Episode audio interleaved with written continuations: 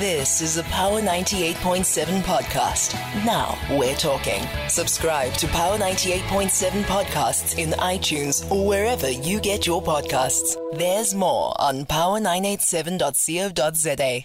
This one, I think Winnie would say that it's long overdue. A conversation to look at exactly what happens when cops go home.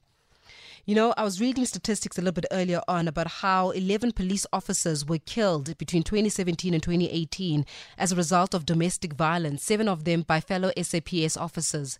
Three officers being killed by other officers during arguments, incidents that are a product of societal and organizational cultures shaped by inequality, violence, and poor impulse control, linked to inadequate upbringings and poor mental health.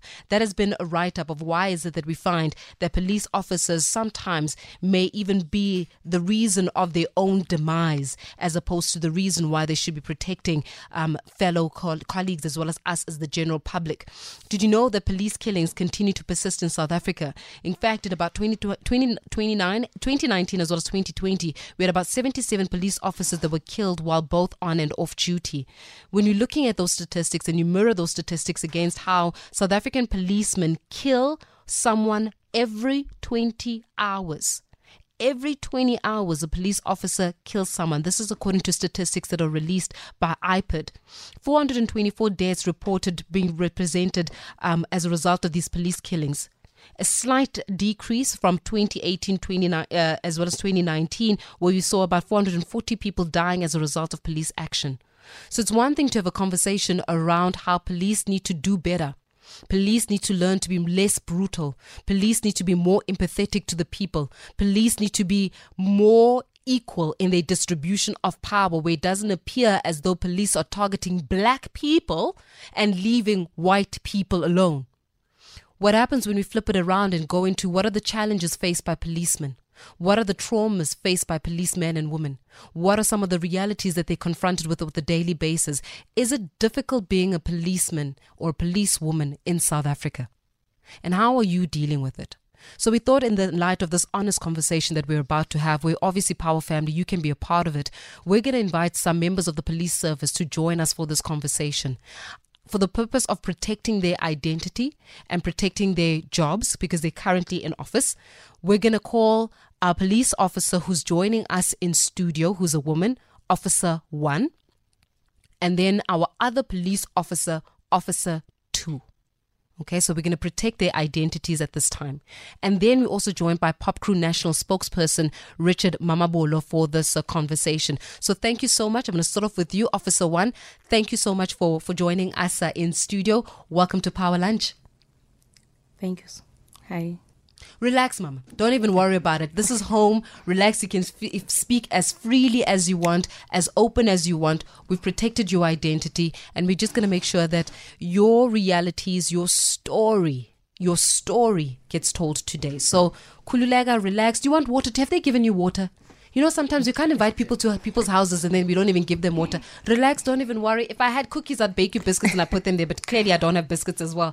Officer 2, as well as uh, Ndate Mama thank you so much for joining us uh, this afternoon for Power Lunch. Oh, uh, thanks for, for, for trying to ensure that at least we say something about the challenges that we're facing as police officials. Thank you very much. Absolute pleasure. Richard Mamabolo, always a pleasure to speak to you. Welcome to Power Lunch.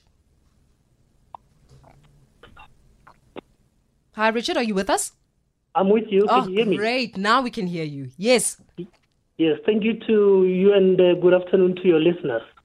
Let's start off with, with this conversation. Uh, you know, Richard, when we're painting the picture around the realities faced by members of our police service, we often tell one side of the picture, which is how police officers need to do better in the way in which they administer their duties and their jobs. But do we tell enough of the other side of the story around the realities that they face in doing their jobs? Um, I, I, would believe that uh, we have not had uh, such discussions uh, broadly as a country, and of course, I think uh, at every point in time where in something wrong is done from within the SAPS, uh, well, we tend to judge uh, police as being the same without necessarily looking into some of the challenges. For us as a union, we have obviously identified that, of course, there might be certain challenges that the public would be engaged on, but the reality of the matter is that the public does not know the underlying challenges that our police officers face on a daily basis. Mm-hmm. So there are many underlying challenges which, of course, have got an impact on the kind of roles that they play and, of course, uh, the mood within which uh, uh, police and communities relate in the country. So, Officer 2, what are some of those challenges that you face? Paint us a picture of the day and life of a policeman or woman. Uh, you know, Osfaith, I, I, I want to be frank with you Please. and the Power FM listeners that uh, this organ of the state that we are working for, Hariam 17, is very much stressful. Why I'm, I'm saying that is because we are mosebetsing o nahanne gore o ka nna wa tebekwa at any given time hmm. And uh, instead of the management assisting, they actually play part in threatening you that with dismissals. So you you you are going to work with that particular stress, and then when you are prepared to serve the com- members of the community at large, it's only why hapa umulatu why lesa umulatu. Why do they so, keep threatening you, Officer 2, with dismissals? Why is that always a, a big thing, Jorge? At any time you may be fired? Uh, one thing that you must understand that we work in an environment that is or conditions that are unfavorable to workers. Like for instance, they threaten because of this word called command and control. So in, instead of the management dealing with command and control correctly, mm. been will be threatened by dismissals. And I can cite some examples of that, of a member that has been threatened by dismissal, and indeed that member was dismissed unfairly so and received So you understand that besides, before you meet the community, already there's a levels of stress that is being uh, based on the fact that your own management or your own superiors that you are uh, looking up to, keep one about the elements of stress. Officer One, as a woman in a in the police service, what's your experience like? Hey, Osfaith, uh, I don't know even where to start. I get emotionally. It's okay. Because some of us, we are mothers, wives, children to our parents. Some of us, we became police officers because of the love of the job. The challenges that we face especially as women, while you are in a problem at home, being a mother or a single parent, you find out at work you come across the same thing.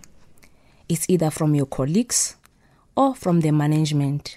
As Officer One is saying, we are always being threatened that will be dismissed, will be charged. And when things comes that are, are going wrong, they don't stand with us. We will be told you should have acted on your conscience. If you know that this is wrong, why did you do it? And when we give an instruction, we will be told comply and complain later. When I'll be now complaining, I'll already complied. Mm. So if I complied and something goes wrong, there won't be a chance for complaining and I'll be charged. I've seen members of the SAPS being charged whether doing right or wrong. When we leave our homes, we don't know whether we are coming back. There are a lot of things that are not going right in the SAPS. Like what? Like um, we don't know where we belong. We don't know where we can get support. Community pointing fingers, our commanders pointing fingers. So who do we belong to? Where does this organization belong to? There are a lot of incidences where police are not being supported. in the SAPS, there is legal service, there is EHW, there is too much stress there. I myself, I have chronic depression. I sometimes relapse, but sometimes I pick myself up because I'm a single parent and I'm a breadwinner. I'm maintaining 10 people that are depending on my salary. I I go to work, I'm passionate about my work. I've been awarded award for good, you know, performance. Mm.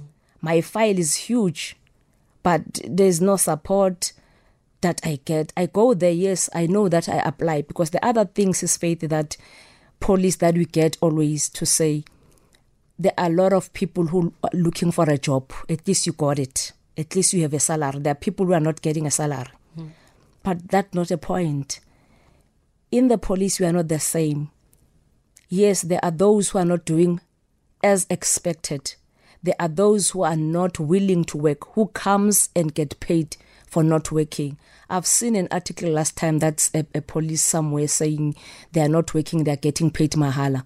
Where I'm working, we are, we are, we are getting paid for what we are doing. We are going extra mile. But that extra mile you know, it's it's just that you tell yourself as a child of God, I'm a Christian myself. I tell myself when I got this job, I said, God, give me a job that I will serve you on it. And then I got the police. Uh, it was not my dream job. I wanted to be a nurse. I thought serving God is to help people, heal people being there. But I landed in the police. Since day one in the police, I never even had a verbal warning. Comrade Richard knows I've never had you know, verbal or warning or anything. Mm. I've been complying since. But when I arrive home, there it goes. We're going to talk a little bit and get deeper into this issue because you've mentioned how um, you've got chronic depression and sometimes yes. you relapse. And I wonder, as you're speaking to me, when you've got a relapse moment and yet you're supposed to serve me and protect faith, how do you do so if you yourself are not well? How do you do so if you yourself need to be loved, protected, and cared for as a member of the police service? And it's going to go back to my, my question, Officer 2. What happens at the police academy? Do you guys get training? Bali train? Uh, let us be frank uh, on the training that we are receiving as police officials. The training, yes, is there and it's adequate. However, one fundamental issue that we need to deliberate on is that uh, in the new democratic dispensation, mm. is that training relevant to a new democratic South Africa? say such such questions. That why is it that uh, our levels of training seems to justify that the South African Police Services is still an instrument of apartheid, which was to which was meant to service whites and oppress black people in particular. Is that why police members of the police service are so brutal when it comes to black people and yet when it comes to white people case in point what happened go Senekal you guys just sit back and watch because makgoa ha re ba tshware batho ba bantsho ra ba bolaya we need to actually interrogate why is the conveyor belt still the same? And then why are we expecting the same conveyor belt to to give us different results? It's like it's like there is no transformation whatsoever. High your transformation.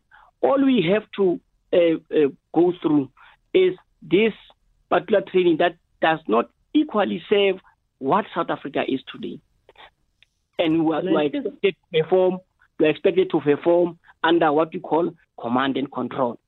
Hmm. Can I say something on this matter of Senekal? Yes, Richard. Yes, look, I, I think we need to really make a distinction between. I, I think the debate has obviously been clouded by people just observing it as a black and white matter.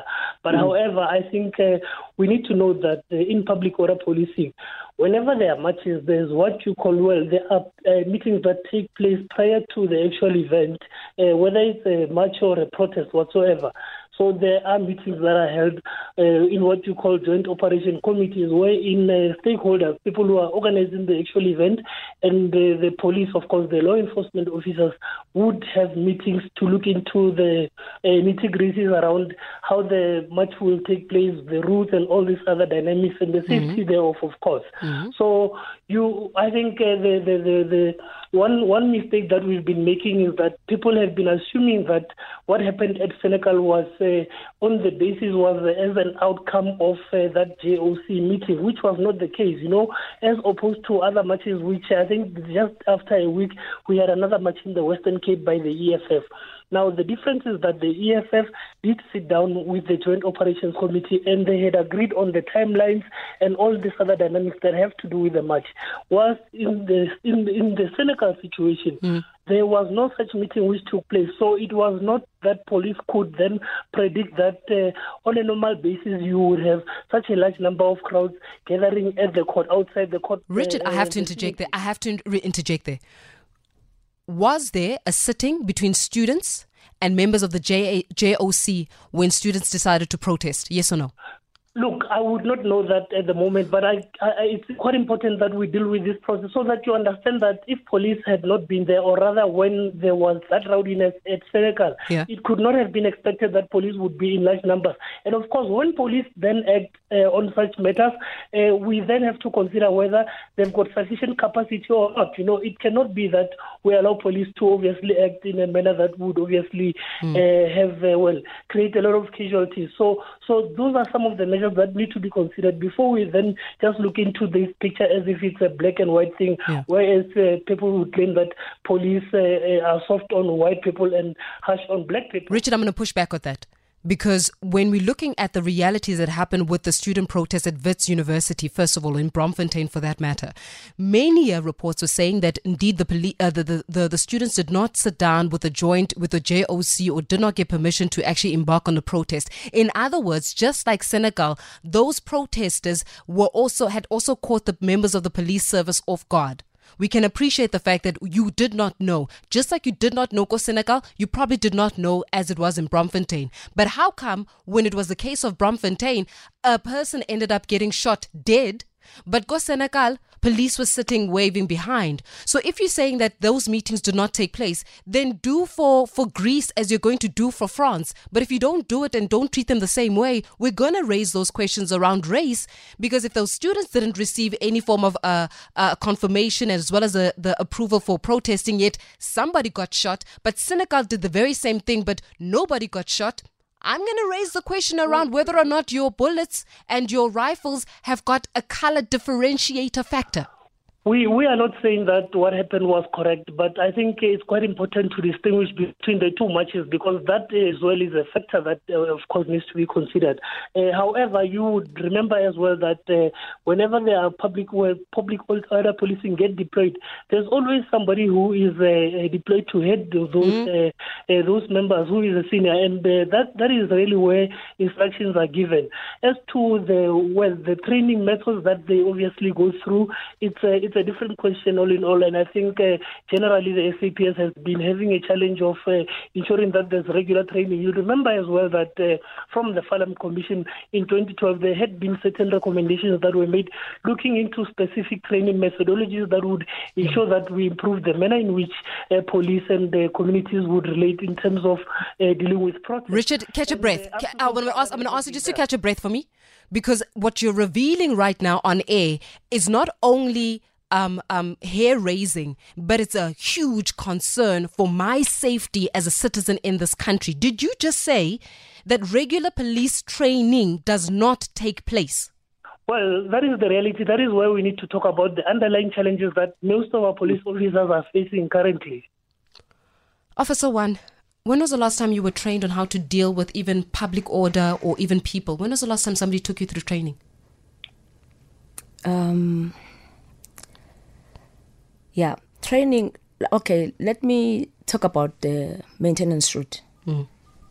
We're doing maintenance route um, every year. Mm.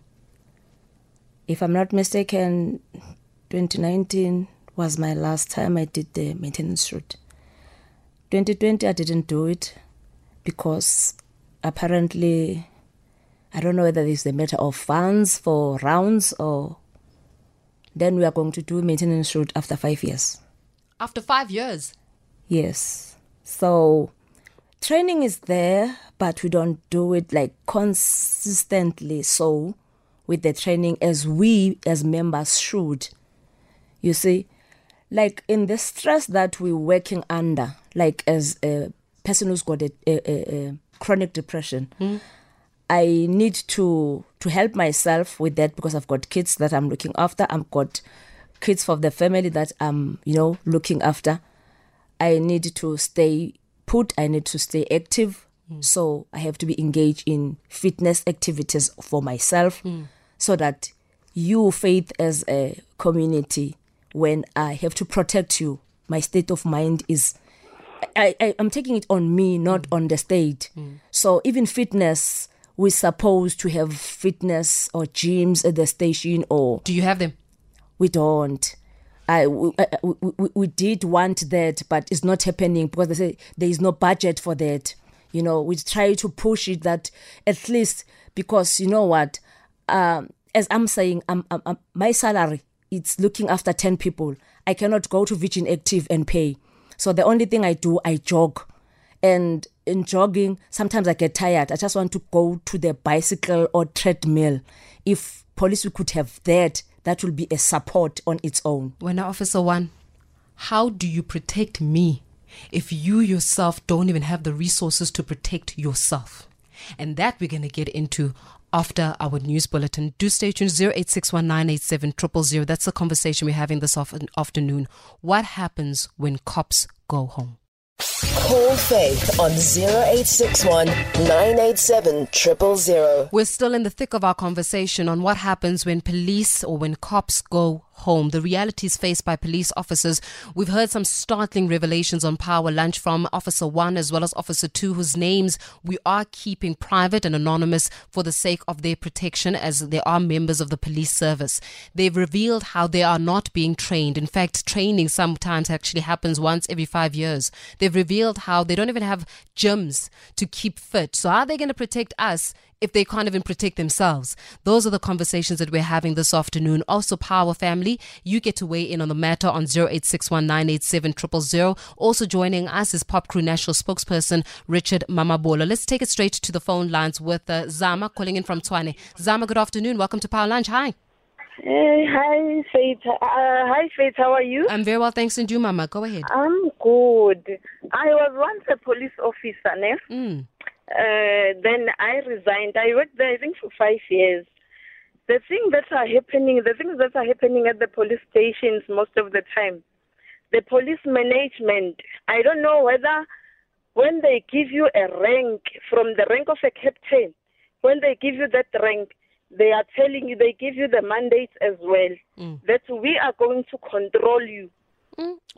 you can, we are going to control you.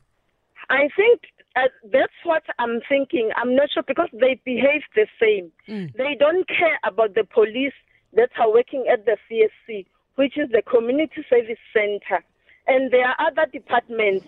You will find out that I was working in Brett. Mm. You will find out that Brett has a very big jury, jurisdiction area where they are working, where they are serving the community. But you'll find out that Brett has only one vehicle to attend all those farms or the town and the and and the surrounding areas in Brett mm. with only one vehicle and those areas are too far from Brett police stations. But when you find out you get that at the end of the day, Brett police station was number one, was rated as the best police station in the SAPS. How is that possible? It's not because the, the vans are not there or the police are, the police cars are not there. They give the cars to the people who are working in the offices, people who are working crime prevention, people who don't attend to the communities. Mm. And then the community will come to the police station. People will sit there and stand there for the whole day. You will come there at 8 o'clock and then you will go home around six or seven o'clock in the afternoon. Mm. Not because there are no vehicles around the police station, but they were they are given to the wrong people. The people are supposed to get all those things so that they can serve the community. They don't get that thing.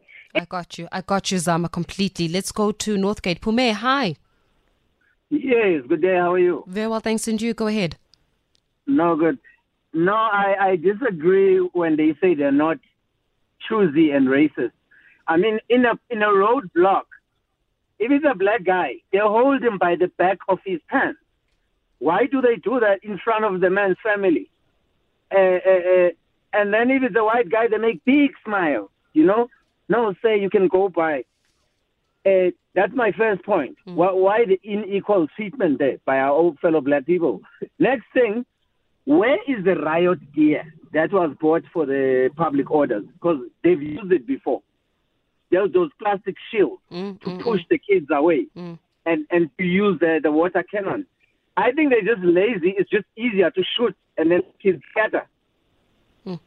It's a very good question that you're asking. We're going to ask about the riot gear as well as uh, why is it that the brutality amongst black people continues to persist amongst uh, uh, the members of the police service. Let's go to Mamelodi Vusi. Good afternoon.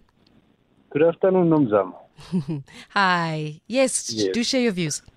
Let me take it to another level. Mm. Uh, these people, they suffer.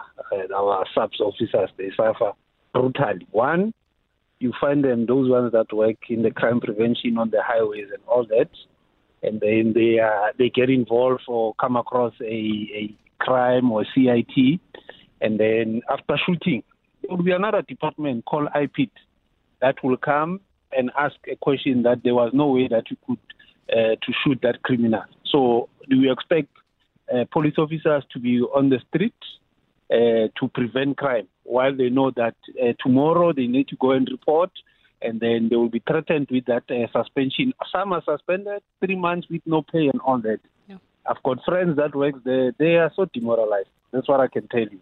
So in SAPS, we lack leadership. In conclusion. Got you, 100%. Thank you so much for that, Vusin Mamelodi. Let's go to Zola. Anele, good afternoon. Hi, Anele.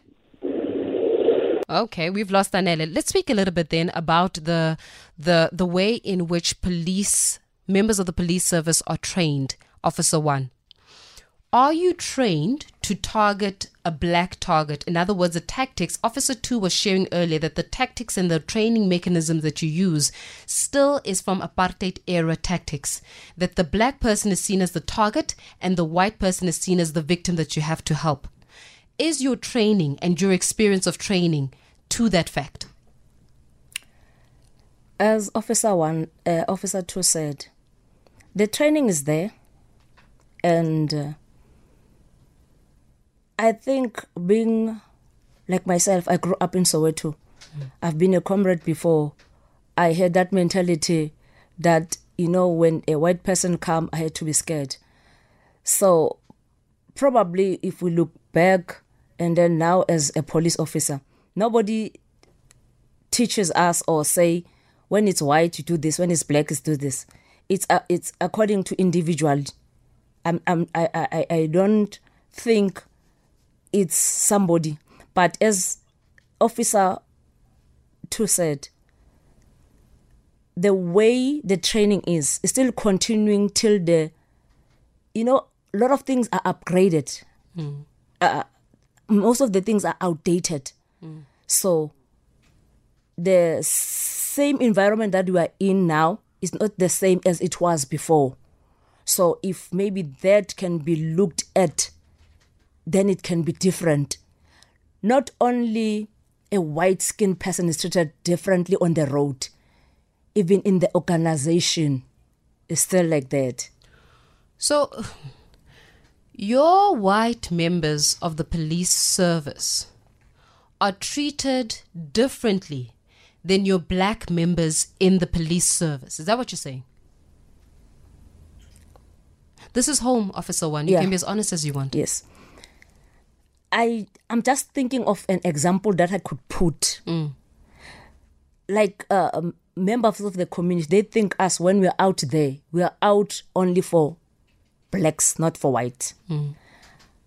But it's not the same everywhere.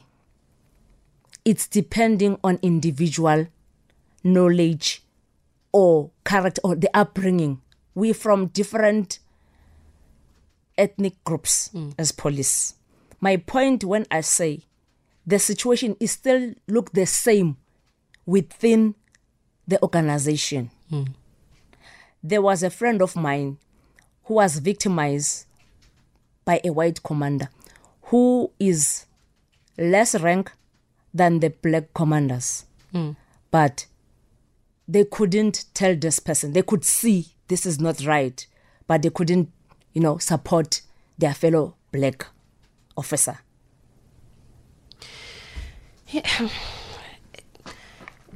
How then do you protect us? You yourselves, the house is burning.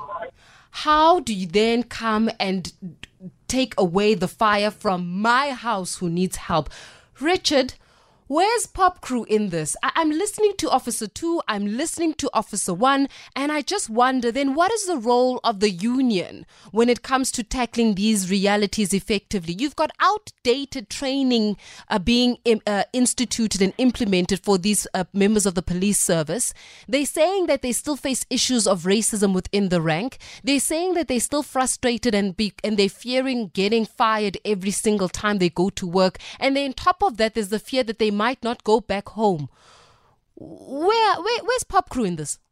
Look, uh, as a union, we've obviously been playing a critical role in dealing with some of these challenges. I think uh, uh, our approach as well has also been to differentiate between member challenges and, of course, uh, what is currently happening within the environment of the SAPS. And just to speak to a number of issues that had obviously been raised, you know, the, the matter of uh, uh, what we currently have a challenge of is infighting within uh, the management of the SAPS and, of course, the duplication of roles.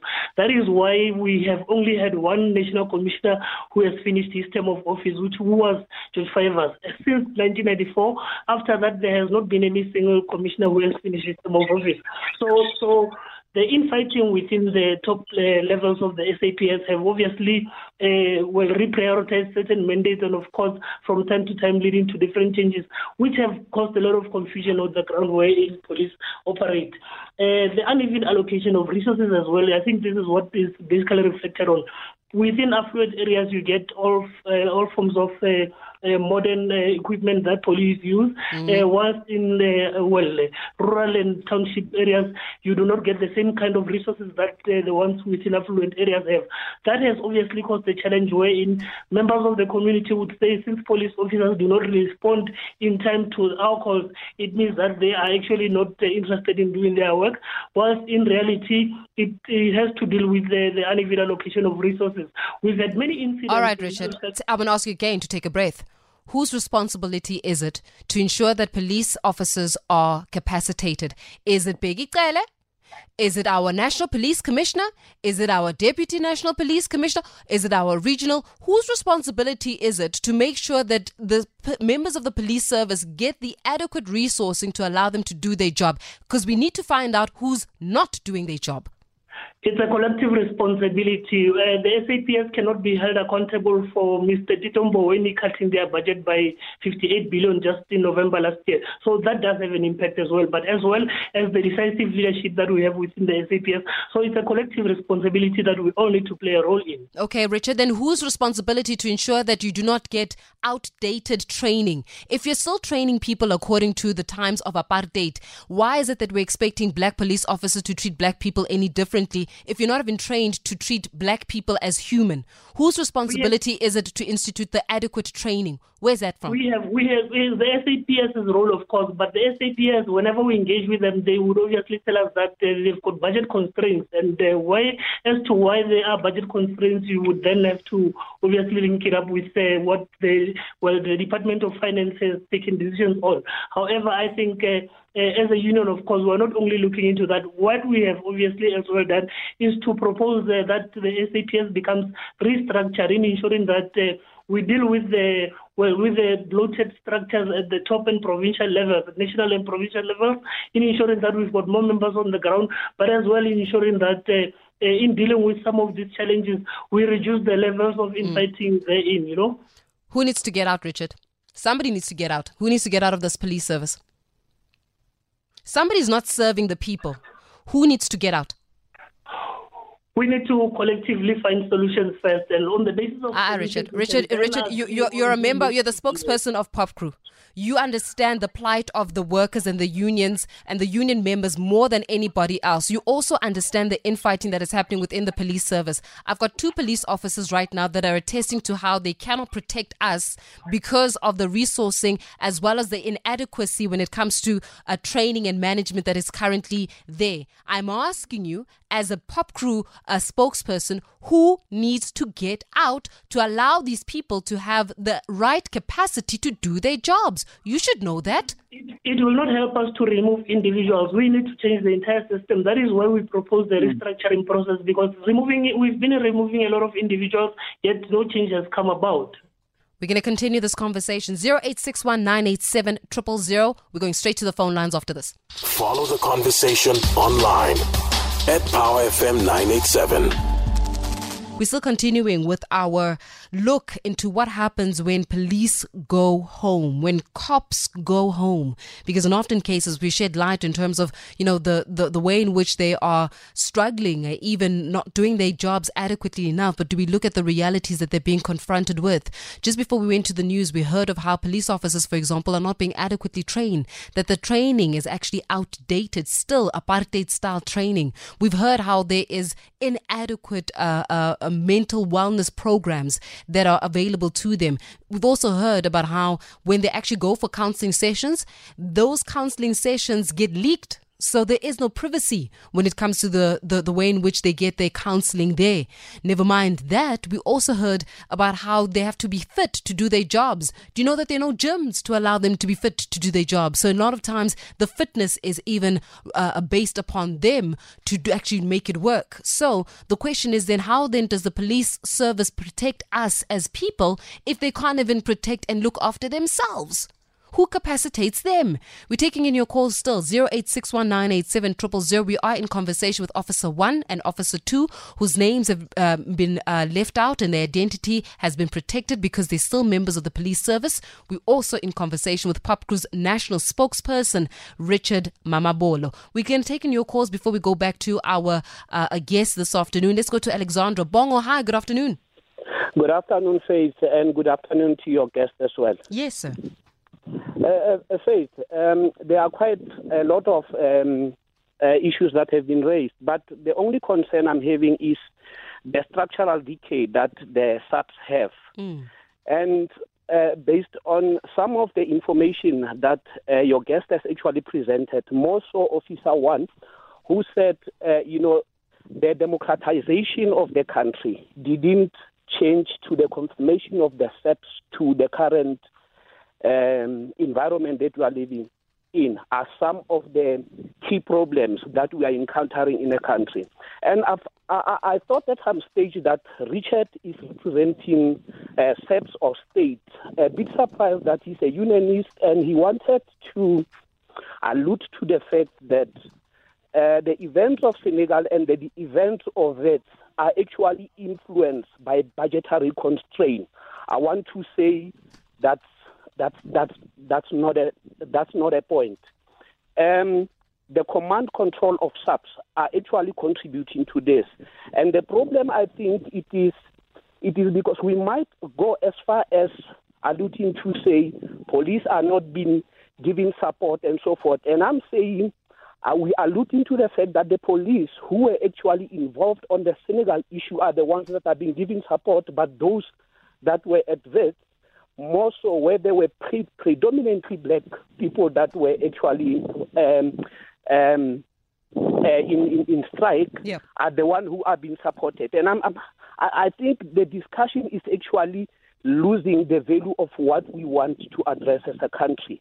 Our SAPS are actually the control system. The control, the command control of SAPS mm. is based off on an old apartheid system, and up until we get rid of that, we are going to encounter the same situation. And and I heard uh, Richard uh, saying the budget has been cut and so forth, and I'm saying, is he meaning that? For as long as the budget is being cut, blacks are going to be at the receiving end of the SAPS, but the whites are not going to be there. So in, in, in other way, I think it had to affect both racial issues. So if there's uh, budgetary constraints, mm. does it mean that uh, substandard service should be given to blacks? and more superior service should be given when to, to you know what you know what the beauty about a platform like this is? Is that you get to ask the people the question. So Oscar Butsana, I don't have the answers. Ask Richard. Richard is listening. Ask him when Bongo. Ask the question oh yes um, uh, uh, Richard, I'm alluding to the fact that budgetary constraints are going to be a yearly thing because of the economic situation of the country. Does it mean that blacks are going to be at the receiving end of the um, the violence from behavior uh, more than whites? Because if you allude to the fact that financial co- um, constraints are actually impacting on that, and and to the fact that, that that's why I, I, I want to go to the fact that uh, I think the command control of SAPS are the most issues that we need to be uh, engaged in. Yeah. Those four police who have been arrested, um, were they deliberately acting on their own? Were they giving command? And we don't hear of these things when we go to the media that there was a command that was given for them mm. to restrain uh, protesters by shooting. At the end of the day, those who are at the receiving end end up being um, the police officers that were actually taking action on those things. All right, Bongo, he's got your point. Richard? Yes, uh, thanks, uh, Sabizo. Uh, look, I think, uh, look, uh, what we said was that budget cuts have got an implication on the training methods and, of course, on service delivery of police because uh, due to the fact that there are shortages of resources, uh, police cannot effectively do their job. We never said that it's, it's well, budget cuts would should result in more killings and such brutalities. Again, the, the second point is that, like, look, for every public order policing deployment, there are there are obviously people who are responsible for actually indicating when police can can actually go into that uh, and uh, of course uh, what they should do. So so they obviously act on uh, instructions. And I think just just on another point with regards to uh, the, the four Richard, police. I'm gonna, again, just so that we understand everything that you say, because it's critical they act on instruction. Whose instruction? For the implement of the public order policing, there's always one person, one senior person who gives instruction. Who was it this time when it came to the it students? Should be who a senior. It? There is always a senior. I would not. Do you know? Do you know who it is? It's always the case that there is one person who is giving instructions to how the team operates. I do not know exactly or, or, the names of the individuals, but that is the standard uh, procedure when you mentioned the issue around, you said that there are no budget cuts, so that there, there are budget cuts which also impact on training. I'm also, saying that the fact that the fact that there are budget cuts has got an implication on training. I mean, we there was a time when the SAPS did not have sufficient ammunition because uh, they could not purchase them. You know, they could mm. not purchase them. That as well affected the training of ammunition for most members because uh, there was no ammunition, mm. and therefore certain individuals within the SAPS could not qualify for uh, well uh, competency in ammunition because there were no bullets really. So, but it was so also you, Richard. Richard, you in just a short moment ago, you were the same person that spoke about how the inadequate training is also backward training that is also linked to even the times before democracy. So Bongo's question was around if that is so, that the training that is currently received is training that is in line with apartheid mandates, does that mean black people are going to continue to die and white people are going to continue to be protected? Because the apartheid system was centered around the protection of whites and really the brutalization of blacks. And we're saying, you said that training has not shifted or transformed. If training has not shifted or transformed, that means we're still using the book of apartheid, and the book of apartheid was actually geared towards the victimization of the black man.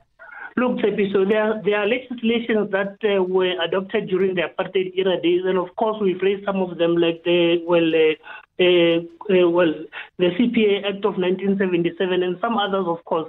But I'm not saying that uh, it, uh, due to the budget cuts, certain things cannot be changed. What we are saying about budget cuts is that it uh, limits the ability of the SAPS mm. to ensure that there is proper training, proper regular training. Mm. That is what we think uh, should obviously uh, be enhanced. And due to the budget cuts, it can therefore not happen. Most of our members have not been having training. I mean, the Farlam Commission took decisions back in 2012, made recommendations.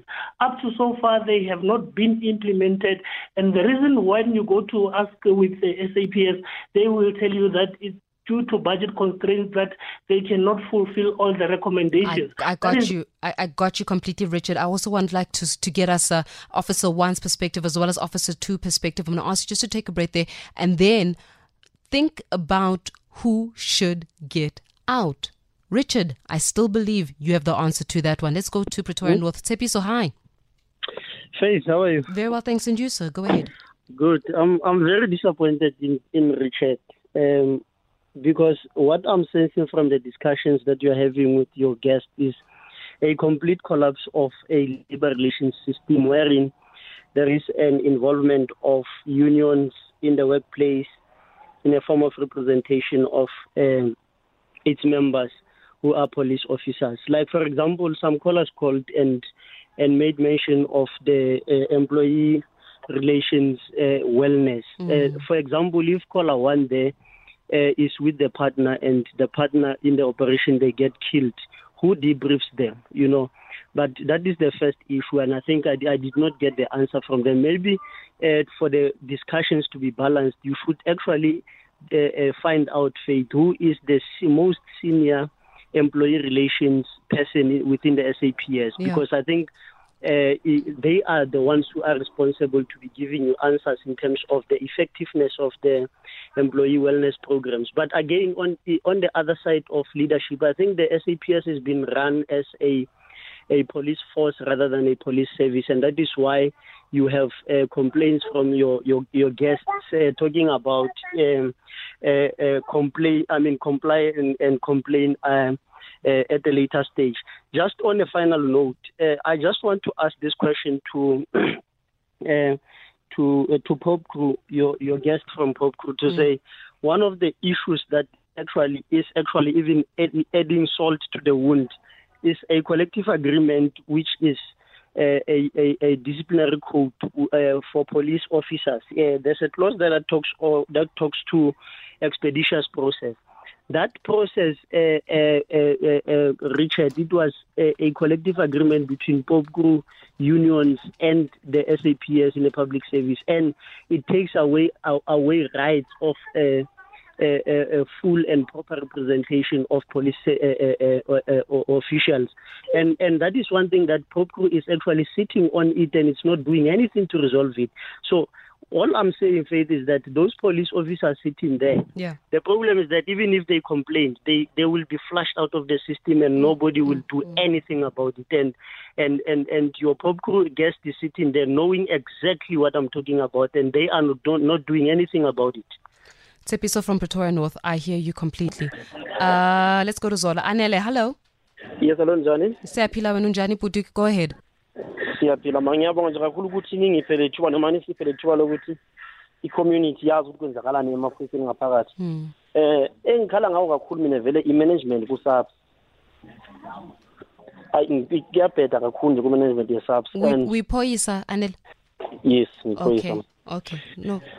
Kuyabheda kakhulu ku-management esars uma kunezinto ekumele babe responsible kuzo bathumela ama-junior members i-time kwenzeka wrong izinto bese baphointa wona.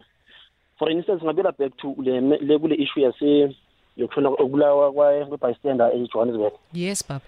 Yes uma ubheka njengalapha nje le kuze kushone le ibulawe le bystander lapha mm. uminister ubheki zemande nguye kahle all responsible for lento leyo mina ngiyafisa ube kuthiwa before kuboshwa lamaphoyisa la kucale nguminister because bekazi ukuthi ama-student ezawo mangakho university nje-staff then sokushone imember namhlanje iphose emunye wamamember ethu subulewe akusakhulunywa ngokuthi uminister abe noma akusabheka ukuthi ikuze lento isuke isuswe yini. So kuvele kuboshwa lamaphoyisa lawa ayihluphekela yafana nathi la emuva. A- awanakekela wona lamaphoyisa nje ngathi kuyasacrificewa ngathi. Thine mamember akubhekwa lesinto ukuze isuke lisuka kuphi. Ngiyakuzwa kuma kuma station level ke makubheda kakhulu ngifuna ukuqamba nje amanga. And le- siye sazama na even la kwethu area kuzama ukuthi likhulume indaba yakhona. Ma ukhuluma iba for lawo malanganyana after some time then abasayingeni indaba yeni ukuthi ihambe kanjani. Especially la empumalanga eh ukwasiza kakhulu ucomrade secretary eh provincial secretary wethu usipho nkambule. Azama ukungenelela. But ukuthi kwenzakaleni eh kubheda kakhulu manje. I-management yethu is like izothini Ngiya- ngiyakuzwa anela ngiyakuzwa completely ukuthi uthini. And and and we're going to see if we can get the the answers for you because it's just it's disheartening to hear the realities and to walk in the shoes of the members of the police service for the one, for the one day and as a power family we're walking in the shoes of members of the police service today so that we can understand that when they are instituting their duties what are those challenges they confronted with that actually prevent them from doing their jobs and hearing the realities that they're faced with i'm afraid as a citizen. Tando, good afternoon. Good afternoon. How are you? Very well, thanks. And you, Mama. Can you just turn off your radio and then you can chat to us? Yes, I did. There we go. Yes, go ahead. Yeah, um, I'd like to comment on the resources. Ne? Mm-hmm. We are not resourced in SAPS, ne? Mm. especially the sexual offences unit. That's a very uh, sensitive unit. We work with gender based violence. Mm-hmm. We expected to give feedback at least every two weeks. Ne? Mm. How do you function without a phone? Whoa. And being being a detective, it's hard because ninety percent of detectives' work we do it outside. Eh. We use our data, we use our airtime to interact with the uh, victims. You don't have phones, Tando? They're not giving No, you we don't. phones, nothing, data, nothing. Nothing. We don't. We don't. So and how do you do your our jobs? privacy because the, the the victims they've got access to our cell phones and whatever. You can't even post your kids on social media, on your WhatsApp because it's been accessed by you know everybody.